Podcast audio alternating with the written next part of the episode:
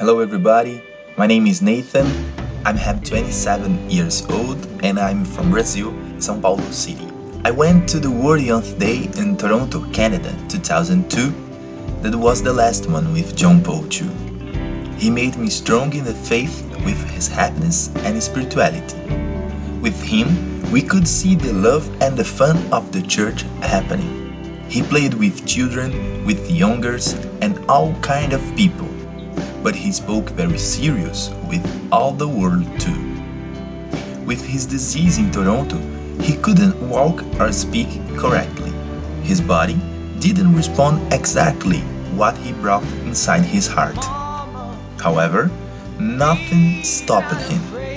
In the open ceremony at Exhibition Place in World Youth Day, when all young people screamed his name together, he did the only thing he could do beat in the table near him, following the people and the songs. The scene was stored in my mind forever. I leave you with a message of the homily of the final Mass of World Youth Day 2002. Pope John Paul II said, You are young and the Pope is old. 82 or 83 years of life is not the same as 22 or 23. But the Pope still fully identifies with your hopes and aspirations. All through, I have lived through much darkness under rash totalitarian regimes.